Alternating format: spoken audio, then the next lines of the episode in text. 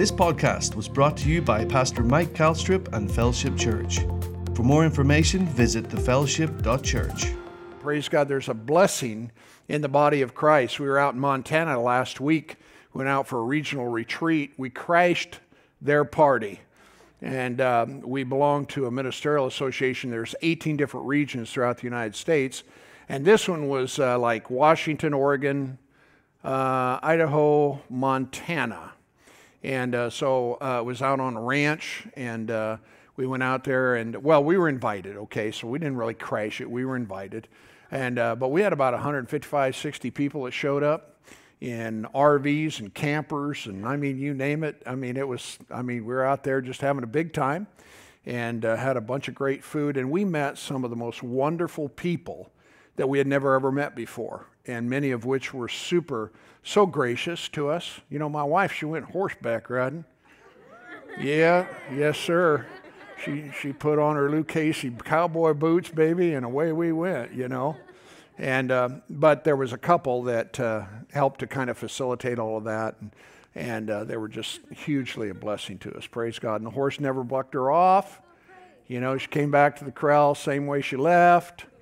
It was awesome, wasn't it, honey? Glory to God.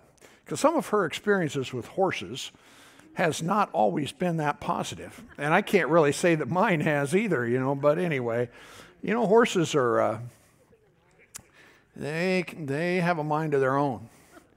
We were out there a couple years ago. I don't know, maybe it was last year, I don't remember, but we were sitting, we were going to go. F- they got this place called White Knob, and it's about four miles away from the ranch, and it's clear up. Uh, you know, it's probably the highest point on this ranch, and we were going to ride out there and then ride back. And so we're sitting down by the corral, you know, and we're waiting. We're, I think we were waiting for uh, one guy to show up. And so we're all kind of sitting there on our horses, you know, in the saddles, you know, lined up here. Well, what I didn't know is I had this horse named Diane, and she, nice horse, okay, nice horse, but she was parked right next to this other horse named, uh, I can't remember what the name was, and my son Greg was on this horse. Well, these two didn't get along, but we didn't know that. So we're sitting there minding our own business. This is not part of my message, by the way. And we're just minding our own business. And all of a sudden, Greg's horse, I can't remember what her name is, she's ornery. She decided that she was going to bite my horse. Now, you got to bear in mind, I mean, we're just kind of sitting there and everything's casual. Before I knew it, I was airborne. I mean, I'm, I'm doing, you know, I'm hanging 10 in the air, baby and I ain't sitting in no saddle, and I'm wondering what happened. because when Greg's horse decided to bite my horse, my horse decided it was going to kick that horse. Yeah? Thank God I came back down in that saddle. and then I held on a little tighter.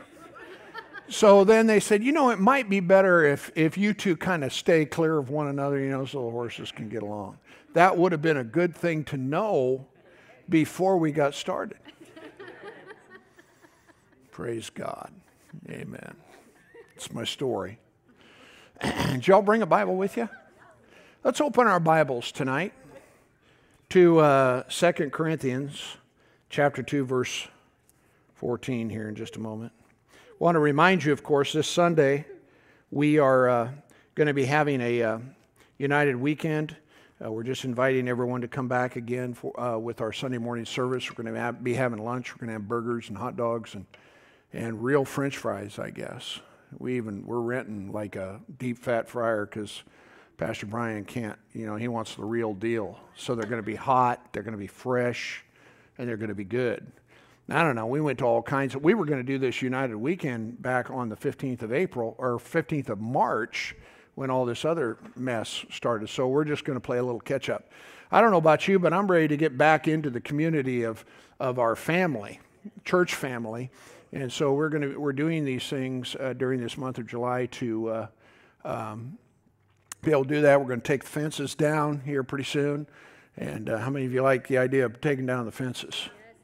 You know, that way you can run wild. Hallelujah. Praise God. And then um, also, uh, coming up the end of the month, uh, we're going to be having Joe Morris as our guest here. And, you know, my whole heart behind that is, is that here's a man who has been called of God, anointed of God, as a mouthpiece in our generation to speak to us. We, we really need to listen to what it is that He is saying. There's a lot that he knows from a natural standpoint as far as the fulfillment of prophetic things and whatever. But really, what I want you to get is I want you to hear what the Spirit of God is saying to us as a church through this man in terms of our um, responsibility, if you want to call it that, or really the privilege that we have in these last days to let as many people as we can know that Jesus is coming again. Hallelujah. Because uh, after all, he is. Hallelujah. How many of you know Jesus makes good on his word, his promise? Amen. You know, and, and so, you know, the Bible tells us that if the word spoken by angels was steadfast, you know, and everybody received their recompenses or their reward as a result of obedience or disobedience, it says, how much more, you know, that the Son of Man, the Son of God, has spoken to us. And so we really, really need to, you know, um, um, zero in on that, if that's the right way to put it. I'm really, I'm, I'm praying for the church that people would have a spirit of wisdom and revelation in the knowledge of Him. And the reason I say that is, is there are a lot of people within the body of Christ that have a head knowledge, but they don't have a heart knowledge. And um, it, it, they're going to be ill equipped if they don't really um, uh, drill down, if that's the right word. You know, God, God help me to understand by the Holy Ghost. Everybody say, Thank God for the Holy Ghost. You know, there's stuff He can tell you that no one else can tell you. You can get it as a result of being with Him so that He can speak to your heart. So that's my prayer as a pastor is, is that, and here's the reason why.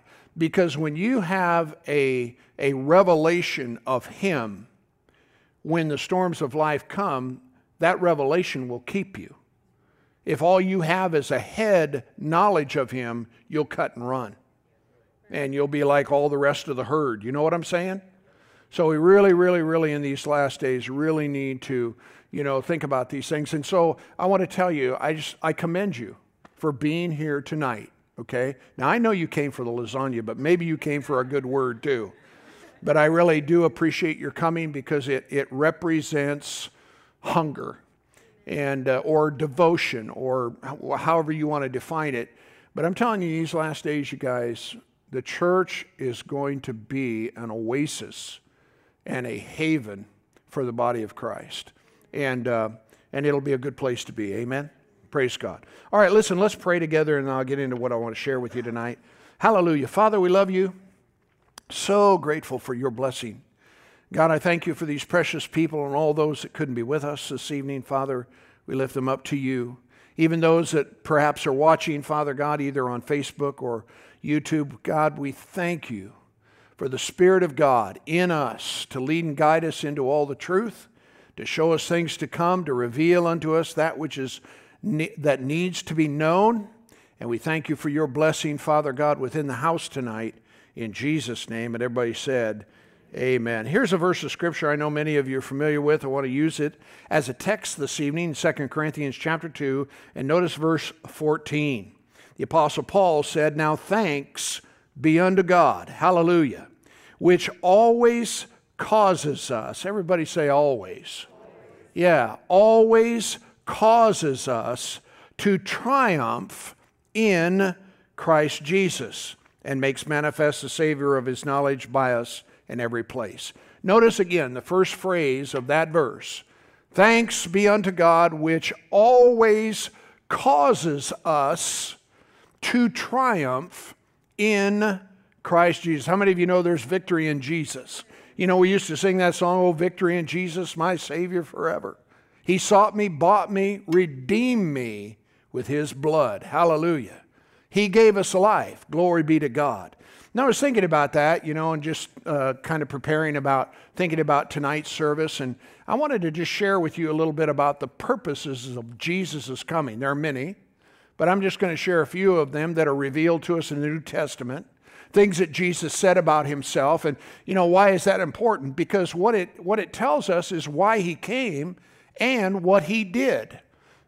and when you come to understand why he came and what he did, then it changes the relationship that you and I have with our heavenly Father. Praise God. So the first, you know, thing that I wanted to share with you comes from Matthew chapter 18 verse 11 if you want to just look up on the screen here. It says for the son of man has come to save that which is lost.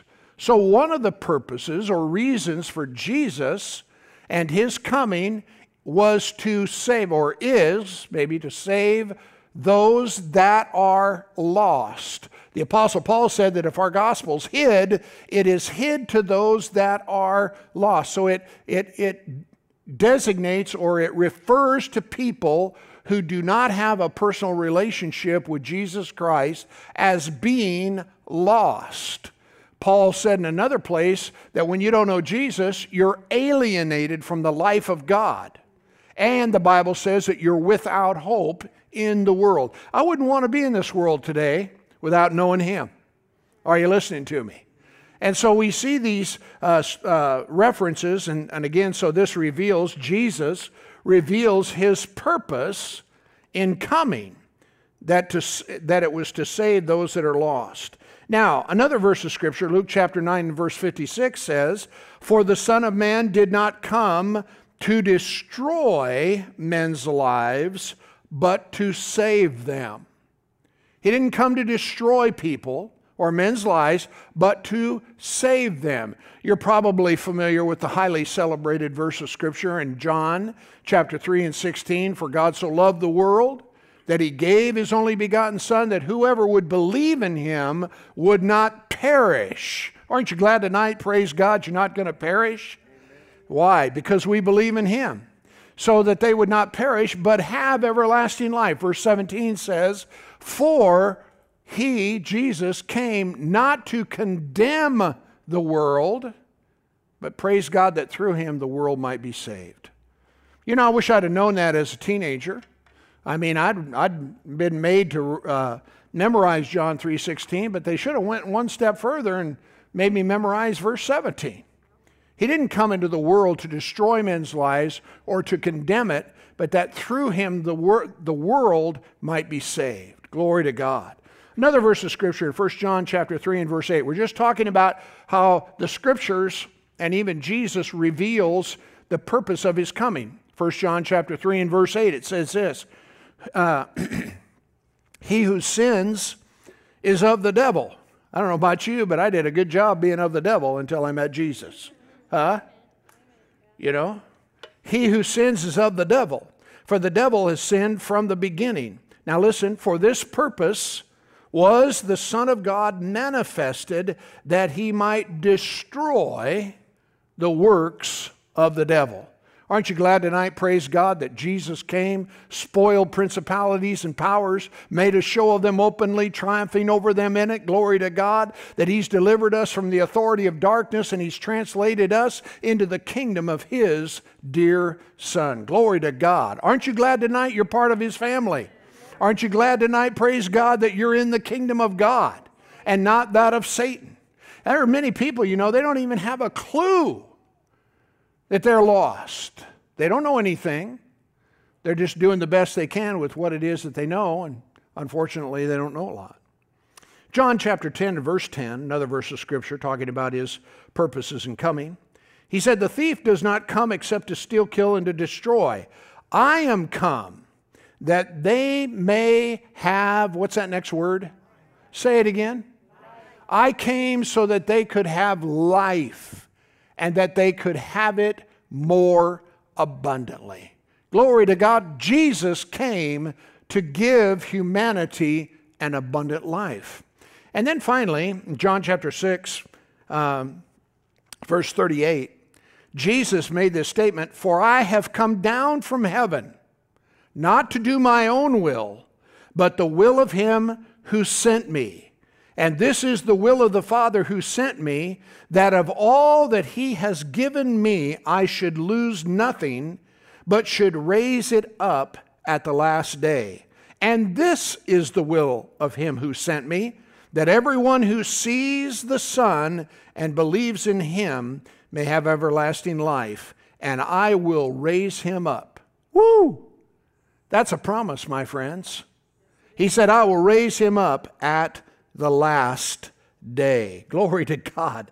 You know, uh, there's different uh, scriptures that we could look at in the Bible. For example, there was a place one time when Jesus sat down with a bunch of, well, they called them publicans, they were tax collectors, or people that were just hardcore rank sinners.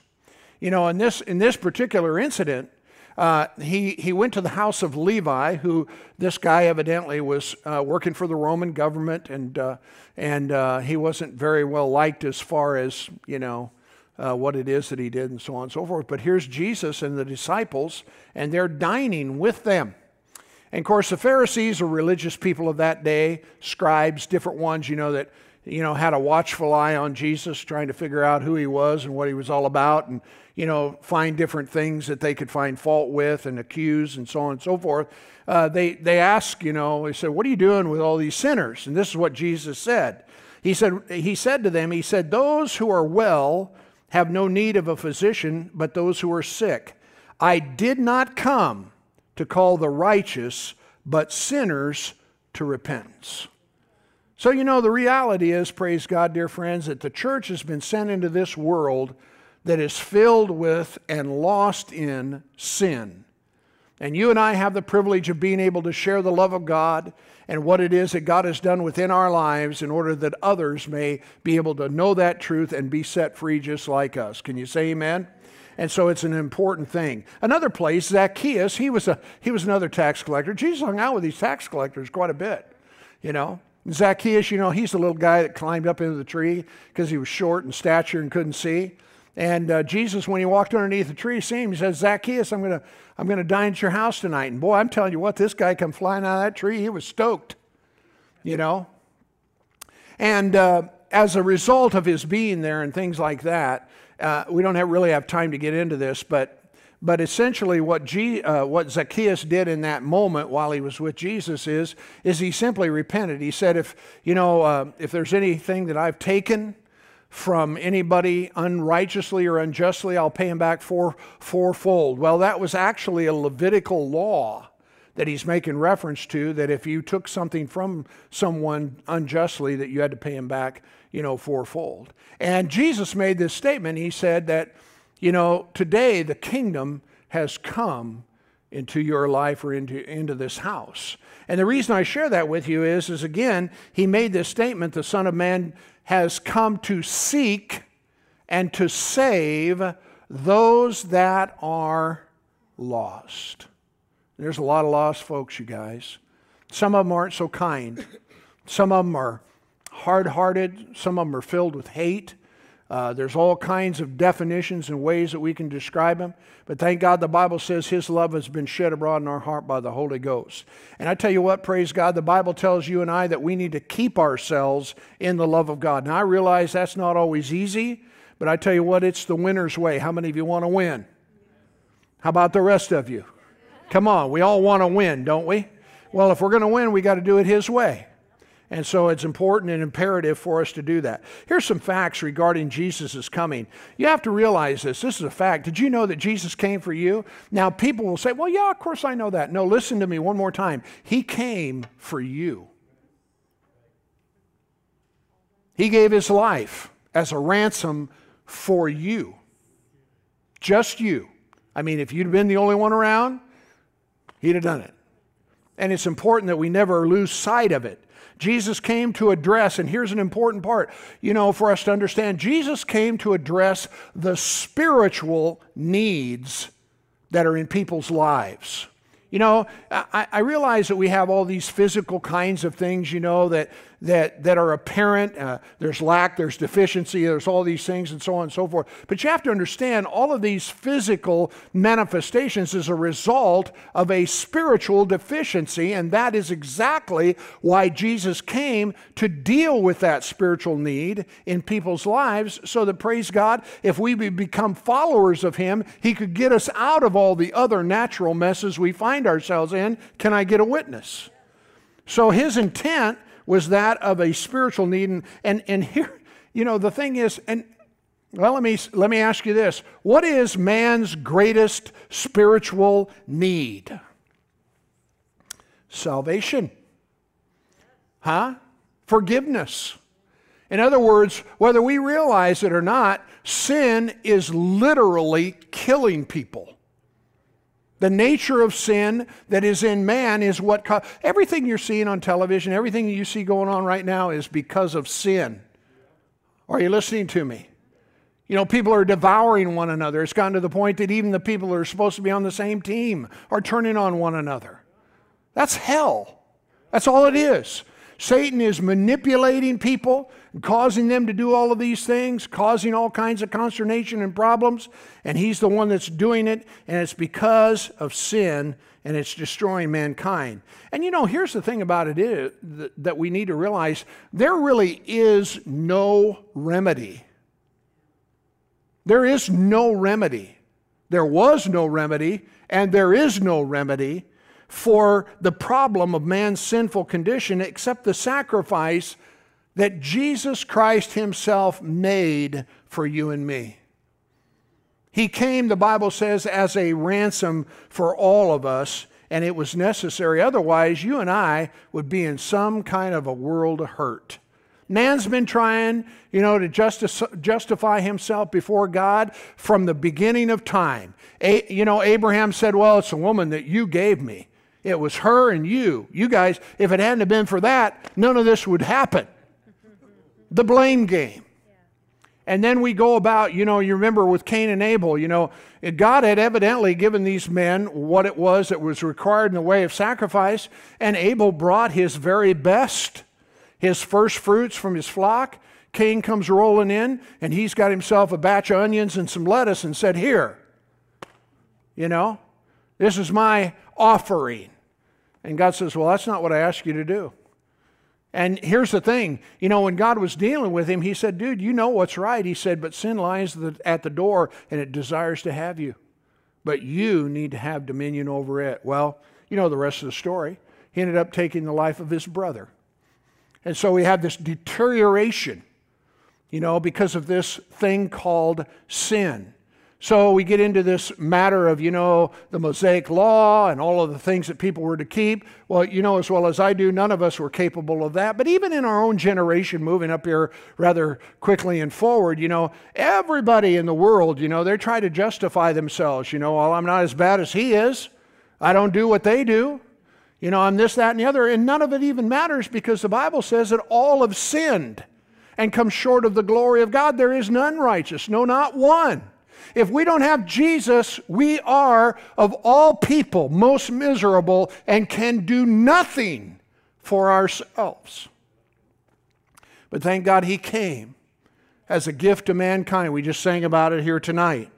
And so, you know, the Bible says that men are required to recognize this need because Jesus came. We're talking about his purposes. He came for the salvation of man. He came for your salvation, He came for mine. And it's something that we should never let loose of, never lose sight of. It's something that we always need to keep foremost within our lives and our thinking. Because, praise God, without Him, we are nothing. Can you say amen? So we recognize that we have this personal need for a Savior to turn or to repent from sin and surrender to, to the counsel of God's way of living. You know, a lot of people, they get saved, but then they don't want to live for Him. Well, that's not the way it works. I mean, for me, you know, I, I knew that I needed Him, but I wasn't really willing to, to give Him my all because then I wouldn't be able to do my dirt. But you know, sooner or later, you have to come to this place of recognizing that without Him, you're nothing. And you cannot obtain salvation any other way except through Jesus Christ. Amen? There's no other name given among men whereby we must or can be saved except the name of Jesus. So let's everybody say it. Thank God, for the name of Jesus. Glory to God. Amen. The Bible says that whosoever shall call on the name of the Lord shall be saved. Hallelujah. Well, when you call on the name of the Lord, it's more than just a sentence prayer. You're all in. Are you listening to me? In other words, you know, I mean, full on, all your heart, all your soul, and all your mind. You have to give him your all. And that's probably the biggest problem that most people have. They got all these problems in their lives, but they don't want to surrender. They don't want to give it all to him. They want to hang on to some stuff. And dude, it doesn't work that way. But when we give him our all, heaven shows up and hell flees. Glory to God. And we are the ones that hold the key. People say, well, you know, I don't know how come God didn't help me out here. That's because the door's locked, dude. You got to open the door of your heart. Isn't that right? And then praise God, He can make all the difference in the world. Because it's with our all in commitment eternal life comes a new nature a new spirit the bible says if any man be in christ he's a new creation everybody say i'm a new creation yeah a new creation old things have passed away and behold all things have become new. Woo! Glory to God. You know, I couldn't get it new until I met him. I wanted to do right, but I couldn't. Paul talked about that. He said, You know, the things I want to do, I don't do. The things I shouldn't do, I want to do. Who shall deliver me? Thank God, Jesus Christ. Amen. My wife and I were high school sweethearts you know, we'd go out on dates and things and be with our friends and stuff. And I remember, you know, there's multiple times where I'd pick her up and we'd be driving from her house. She said, you know, let's try to behave tonight. Yeah, that's a good idea. It lasted about 13 seconds. Why? Because of Nate. In other words, the will to do, yeah, maybe it was there, but you, I mean, if you don't have the life of God on the inside of you, dude, you're powerless. Are you with me? And while, you know, you, again, you know, you can come back to this comparison thing, you know, and say, well, you know, I don't live like them and I don't do what they do and whatever, but sin is sin. Did you hear me? Sin is sin. The Bible says that when we were still without strength, I like another translation that says that when we were powerless to help ourselves, Christ died for the ungodly. Aren't you glad for that tonight? Amen. Hallelujah. So, when you're powerless, you're in trouble. But notice this next verse. This is in Romans chapter 5 and 17.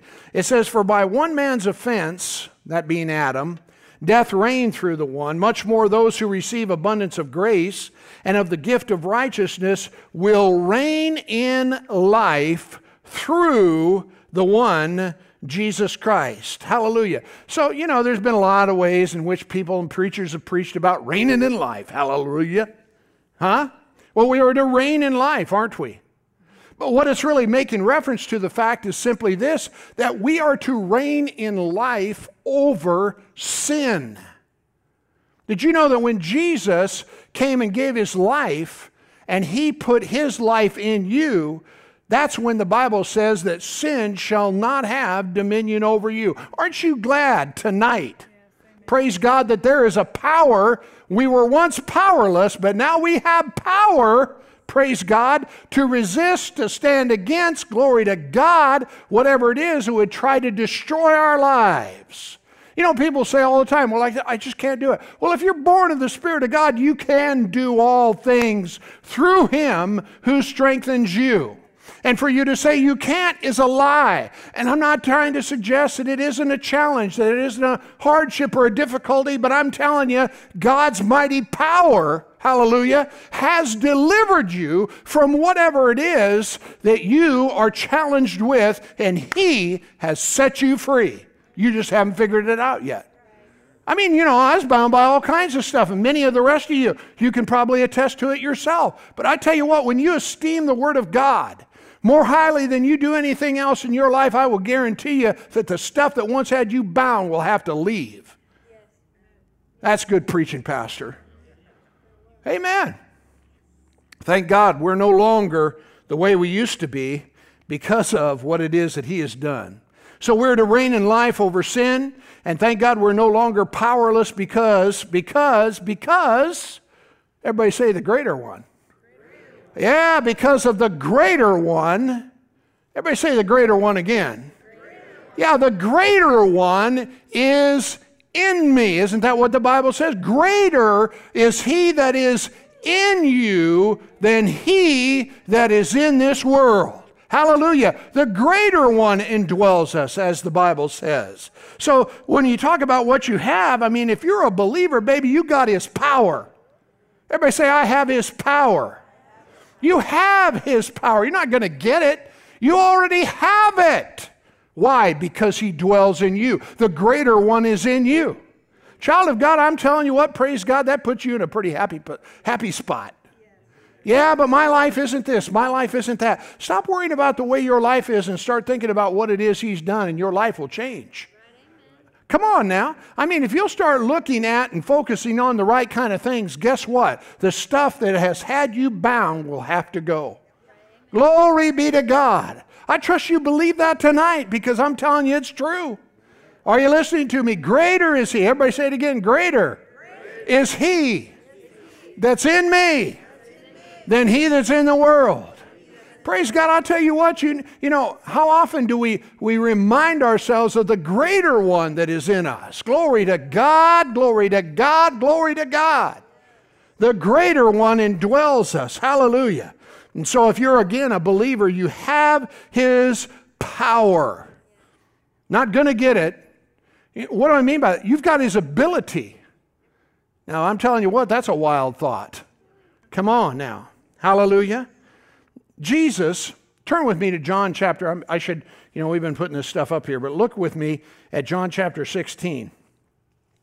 Let's, let's talk about this greater one who is in us and what it is that Jesus said about him, hallelujah, so that we can cooperate with the gift that he's given to us.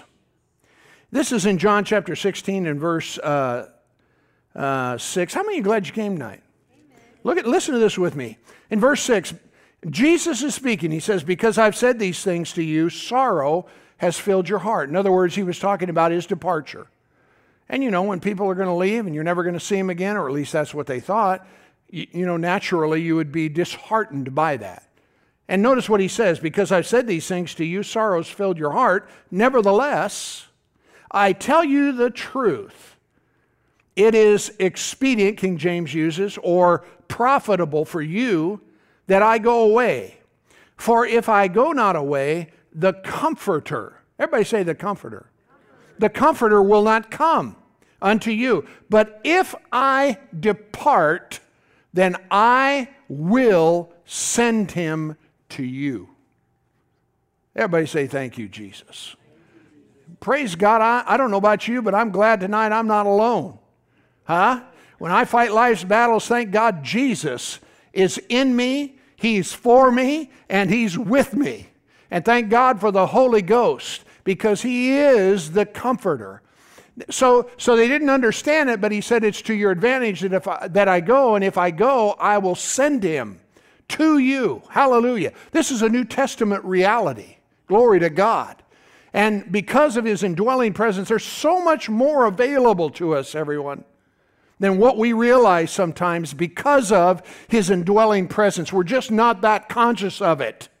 You know, we're thanking God for salvation, but there's more that he wants to do within our lives as we cooperate together with him. Notice with me, if you would, drop down to verse uh, 12. He said, I have a lot of things I'd like to say to you, but, I, but you cannot bear or understand them now. Howbeit, when, when he, the Spirit of truth, is come, he will guide you into all truth. For he will not speak of himself, but whatever he hears, that shall he speak, and he will show you things to come. Glory to God. Look with me again on that verse. Howbeit, verse 13, when he, the Spirit of truth, is come, he will guide you into all truth. Thank God for the Holy Ghost. I mean, there are a lot of different things being said these days, but the greater one on the inside of you can provide the guidance you need for what is true. Hallelujah. You know, the Spirit and the Word agree. So when things are going on and you're hearing all this kind of stuff, you have to ask yourself, well, what does the Bible have to say about this? You know, all the hatred, all the anger, all of the things that we see going on within the world today, none of it's from heaven. All of it's from hell. Because it's inconsistent with the nature and the character of God. Are you listening to me? Well, you know, but I know, you know, they were saying, I'm telling you, praise God, things that cause division, things that cause confusion. The Bible says God is not the author of confusion, but of peace. So if it didn't bring in peace, chances are reasonably good it's not from heaven. It's counsel that's coming from elsewhere. Are you with me? You know, hell is fully aware that its time is about up. And Satan is doing everything he can to destroy and to disrupt and to do everything he can to ruin people's lives. So we got to be smarter than him. The Bible says we're not ignorant of his devices, but I wonder sometimes when it comes to, well, never mind, Christians. Hallelujah. Hallelujah. Hallelujah. Thank you, Jesus. Look at some other things here uh, that Jesus said about the Holy Ghost. Look at uh, chapter 14, just back up there a page if you're looking in your Bible. Jesus said in chapter 14, 15, He said, If you love me, keep my commandments and I will pray or ask the Father, and He will give you another comforter. Again, everybody say comforter. Yeah, one of the same sort. It's the Greek word paraclete. In other words, he's saying that I'm leaving, but I'm going to send you one just like me. And he's not going to be with you, but he's going to be in you. Hallelujah. Amen. So you can have communion, you can have fellowship, you can get counsel because of the greater one who indwells you. Glory be to God. So he says here in this verse, he said, uh, I'll ask the Father, he'll give you another comforter that he may abide with you forever. Even the Spirit of truth, whom the world cannot accept or receive because it sees him not, neither does it know him. But you know him, for he dwells with you and he's going to be in you. Whoo! Glory to God. And I'm sure they didn't understand all of that. He said, I will not leave you as an orphan. Aren't you glad tonight? Praise God. He, he, he made good on His word, sent the Holy Ghost to come and to indwell us. Hallelujah. Everybody say it again I have His power. You've got His power, baby. Glory to God. Greater is He that's in you than He that's in this world. Hallelujah. Here's five things the Holy Spirit has been commissioned to do. We just read them in these verses. Five things he's been commissioned to do. Number one, to bring comfort and help. He is, again, in the Greek, the word paraclete, comforter. He's a standby. You know, look at your Amplified Bible. It says helper, standby, strengthener, advocate. What's, uh, I don't know, there's about seven of them there. But that's the Holy Ghost. So he is, or he brings comfort and he brings help. He also said, number two, that he would teach you all things. Glory to God. The Bible says you have an unction from the Holy One and you know all things. Hallelujah. The anointing that is on the inside of you can teach you. Glory to God. You know, and all of you have experienced this before. I mean, you know, there's been times when somebody said something, you go, yeah. You know what the yeah is? That's the Holy Ghost saying, ah. ah. That don't bear witness. Are you with me? Everybody say it again. Thank God for the Holy Ghost. Oh, yeah, glory to God, glory to God, glory to God.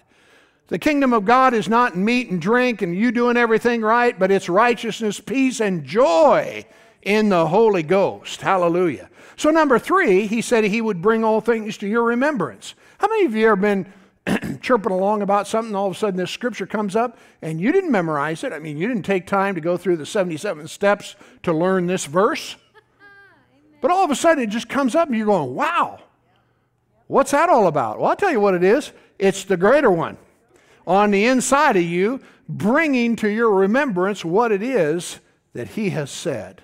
He said He would do that. Number four, He said He would guide you into all truth. You know, the devil's a liar. There is, the Bible says, no truth in him. He's the father of lies. He'll tell people they're no good. He'll tell people that they'll never make it. He'll tell people, you know, that they've, you know, committed the unpardonable sin. He'll do anything and everything he can to separate you, to divide and conquer you in your relationship with God. He's a liar. Well, you know, you've done this, you haven't done that, you should have done this, and you didn't do that. anything and everything. He is the condemner. Huh? But thank God there's no condemnation for those that are in Christ Jesus. Now, it doesn't mean you can go out and sin and do whatever you want. Huh? Hallelujah. But he said he'd guide us, number four, into all the truth. And then number five, he said he would show you things to come. And we don't have time to elaborate on that, but he said he would. The coming of the Holy Spirit opened the door for the new birth in man. Again, if any man is in Christ, he's a new creation. Let's look at another verse of Scripture. Turn with me to Luke chapter uh, 24. Luke chapter 24. Hallelujah. You know, a lot of this stuff I'm sharing with you is probably not, you know, something that you don't already know, but never hurts to hear it again. So, on, on, on this side of the cross, he said, It's to your advantage that I go away. I know that because I've said these things, sorrow's filled your heart. But I'm telling you what, I'm going to send you somebody that'll help you. Hallelujah. And he'll bring things to your remembrance. He'll guide you into all the truth. He'll show you things to come. He'll do all of these things. And so now we get on the other side of the cross after he's paid the price and the penalty for sin and is, has been raised again by the glory of the Father. And he's talking to his disciples here in Luke 24 and verse 49. Let's start with maybe 48. Let's see what it has. Let's go to 46 just for fun. Hallelujah. He said to them, Thus it is written, and thus it behooved Christ to suffer and to rise from the dead the third day, and that repentance and the remission of sin should be preached in his name among all nations, beginning at Jerusalem. Everybody say, Thank God for the evangelists. Yes, thank God for the evangelists. Glory to God. Because at least somebody is preaching repentance and the forgiveness of sin. Can you say amen? Woo! Hallelujah. We used to have a gal, her name was Sandy Brown. She came to our church, young gal got saved, lived in Las Vegas, lived a horrible life, got turned on to the Word of God. And I'm telling you what, God anointed this woman to preach. Uh, how many of you remember that? I mean, you guys would have, and them, and them, and them, you know. And uh, I'm telling you, you guys, we'd have meetings when she would come, and people, sinners, I'm not kidding you, they would come out of the woodwork. It's like, how did you get here? Well, you know, and, and man, people would get saved. I mean, it was phenomenal. It was supernatural. It really was, you know. Maybe some of you were recipients of that. I don't know. But, you know, it's just, so it was just, uh, wow. It was a God thing. Are you with me? So, anyway, I'm sorry. kind of got off track. 47, uh, 48. He said, You're witnesses of these things. And Behold, I send the promise of my Father to you. But tarry or wait in the city of Jerusalem until you be endued with what's that next word? What's that next word? He said, Wait, wait in Jerusalem until you are or you receive power, glory to God, from on high. So he said, Don't leave home without it. Amen. With me? He said, You wait. Now, notice what he said in this verse. He said in verse 49 Wait in the city of Jerusalem until you be endued with power, right?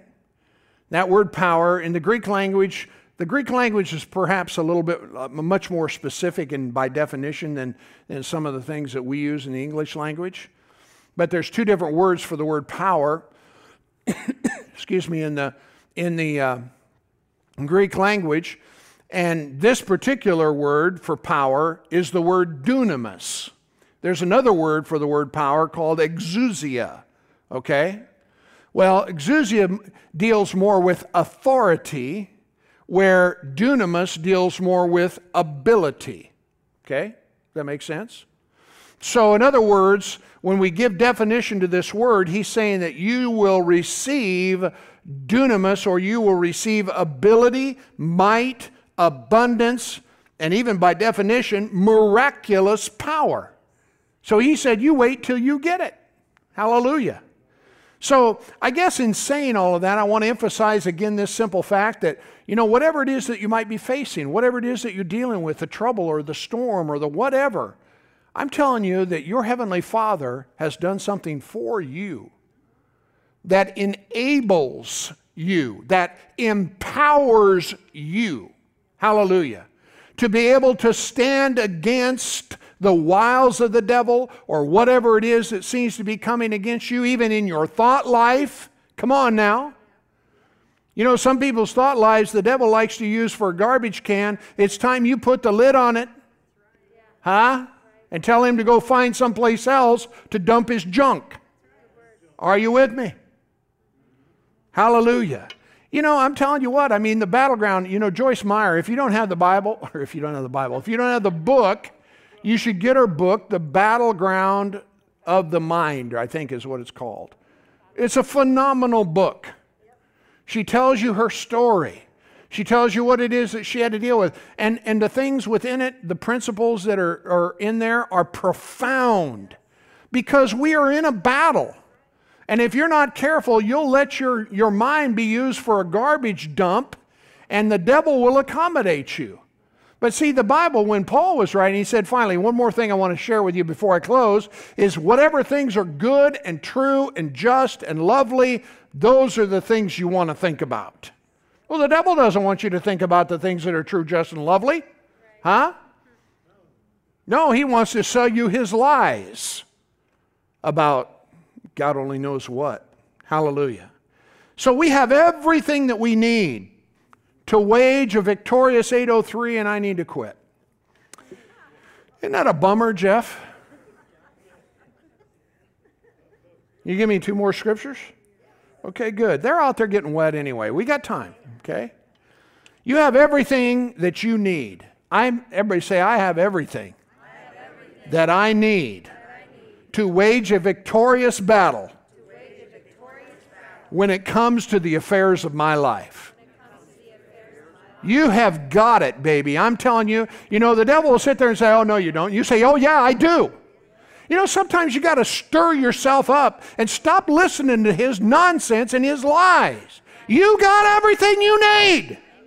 to wage a victorious battle in the things that you're dealing with in this life. It's a fact. Look what he said in Acts chapter 1. Look with me real quick. They were talking about Jesus. Acts chapter 1. And we're closing. Being assembled together with the disciples, hallelujah, he commanded them that they should not depart from Jerusalem. Didn't we hear that before? Tarry in the city until you receive. Notice it goes on to say, Wait for the promise of my Father, which he said, You've heard of me. Verse 5 John truly baptized with water, but you will or shall be baptized, immersed in and with the Holy Ghost. Not many days. Well, when they were come together, they asked, saying, Lord, you know, will you, uh, uh, at this time, are you going to restore the kingdom back to Israel? He said, It's not for you to know that the times and seasons that God has placed within His own hands. But, everybody say, but. Oh, thank God for verse 8. He said, Don't worry about that. He said, But you shall receive, what's that word? Woo, glory. After the Holy Ghost, same word, dunamis, has, has come upon you. And you will be witnesses unto me in Jerusalem, Judea, Samaria, to the uttermost parts of the earth. How are we a witness to him? I'll tell you how we're a witness to him. We're a witness when he comes into our lives, forgives us of our sins, and starts cleaning up our mess. Because only God can do that. Huh? And the people that know you, they say, Well, I know him, and that ain't the guy I know. You know, I went to my 20th or 20 year uh, class reunion, and they were, you know, talking about this, that, and the other. And, and one of my classmates got, uh, got up and sh- she's talking about this and that and the other. And she said, And I want to give an award to Mike Calstrip. And, you know, I'm thinking, okay, what's this look like? She said, I want to give this award to him because he is the least likely person to become a preacher. Why? Because she knew me back then. But all of a sudden, dude, my life is completely different. God put me in a grocery store of all places as a trophy of His so that He could share with all the world that by golly, He can do something different that nobody else can do. And everybody knew it. And you know what? That's the witness of the power of God in people's lives to turn them around. It preaches. You know, when you turn from sin, when you take all your booze, pour it down the drain, when you decide you're not going to be like the world and party your brains out, and then wonder why it is you spent all your money on something that gives you no rest. Come on. It preaches. You know, because you love Jesus, because you go to church. Well, you don't have to go to church all the time. I just heard it here the other day. Somebody was saying, well, you know, you don't have to, you don't have to go to church to hear a good message. That's probably true. I mean, the airwaves are filled with messages. But you know, Jesus said, or the Apostle Paul actually, if you believe he's the writer of Hebrews, that we were not to forsake the assembling of ourselves together, as the manner of some is. We got all kind of Christians out there, dude. There ain't no church. They're out there banging around, bouncing around, doing whatever. Yeah, they're making a contribution. Uh huh. they're doing nothing somehow or another their lives become jaded about whatever you know and they're not engaged. They're not a part of the body life of the church. They're not supporting. They're not they're not encouraging. I mean i tell you what praise god and i stand back there in that room and i watch everybody having taken these meals. I mean it's a blessing. It's an encouragement to be able to have fellowship with people of like precious faith. Well you know what? You don't get that if you ain't here. No if you notice notice that or not it just doesn't happen. No, they believed a lie. Are you with me? Well, hallelujah. We have his power. Aren't you glad for that? Amen. He is the greater one that's in us. So, uh, I got to close. Um, let me just say this to you in closing. You don't have to let your emotions dominate you you know, and, and control you in an, uh, an unprofitable kind of way. You can stop it. You have his name. Hallelujah. If you got to say, Devil, I tell you right now, in Jesus' name, I rebuke you, then do it. Hallelujah. Sometimes the devil, he just come keep pounding on you. I don't know why we wait so long to use the tools that have been given to us to say, Stop it in the name of Jesus. Are you listening to me? Don't allow your emotions to, be, to, to do, dominate you and control you know your life in an unprofitable way. We don't have to allow our flesh to control our decisions and our behavior in this world. If you and i will renew our minds to the word you know that's what happens. You're a three part being spirit soul body. Your heart wants to obey god. Your body does not want to obey god. Why? Because it's corrupt and it's going to pass away so you got your spirit, you got your body, and you got your mind right in the middle of it all. And your mind's going, you know, huh? You know? You renew your mind to the Word of God, let it jump over on the spirit side, and you can tell your body to shut up in Jesus' name. Then you don't have to be dominated by your flesh. I mean, you know, you read the New Testament, and I mean, essentially all it's talking about is, is this conflict that we have spirit versus flesh. You know, Paul talked about the, you know, the guys and people down there in Corinth. You know, he says, You're a bunch of carnal outfits. You said you got all kind of strife going on. You know, you say, Well, I'm of this person and I'm of that person. You know, and, and Paul just said, Who are they?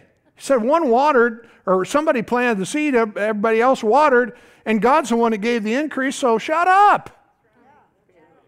But we get in strife all the time, fussing. And fussing is nothing but the flesh. Are you listening to me? So whenever you get to flushing, you, flushing. whenever you get to fussing, not flushing, fussing, just know it's, it's, not, it's not God, okay? All right, good enough. We got to quit. You know, here's the thing, you guys. Listen, we have been given so much. Everybody say it together. I am, of all people, most blessed. You're so blessed. Father, we love you tonight. Thank you for this time together in the Word. Thank you for what it is that you've done, the promise you've made. Thank you, Father God, for your blessing in our lives. We're just so grateful, Father God. We thank you for our church. And God, we thank you for all these kids that are out having a great time together tonight, God. We pray that you'll knit their hearts together, that they may be one together, Father God, within the community of faith. Thank you for strengthening them. Help, help give them hope, Father. Just fill their hearts with hope for their futures and what it is that you have for them. And God, we ask your blessing upon every worker. We thank you, Father God, for everybody that's helping and serving tonight to care for those kids. Bless them, Father, in a supernatural kind of way. And we just thank you, Lord, that in the days, the weeks, and even in the months ahead, that we'll have the privilege, Father, of speaking into the lives of others, that they too may be able to find their lives in Jesus Christ. And Father, we thank you for your blessing here this evening in Jesus' name. And everybody said, Amen. Amen. Praise God. We're going to receive our evening.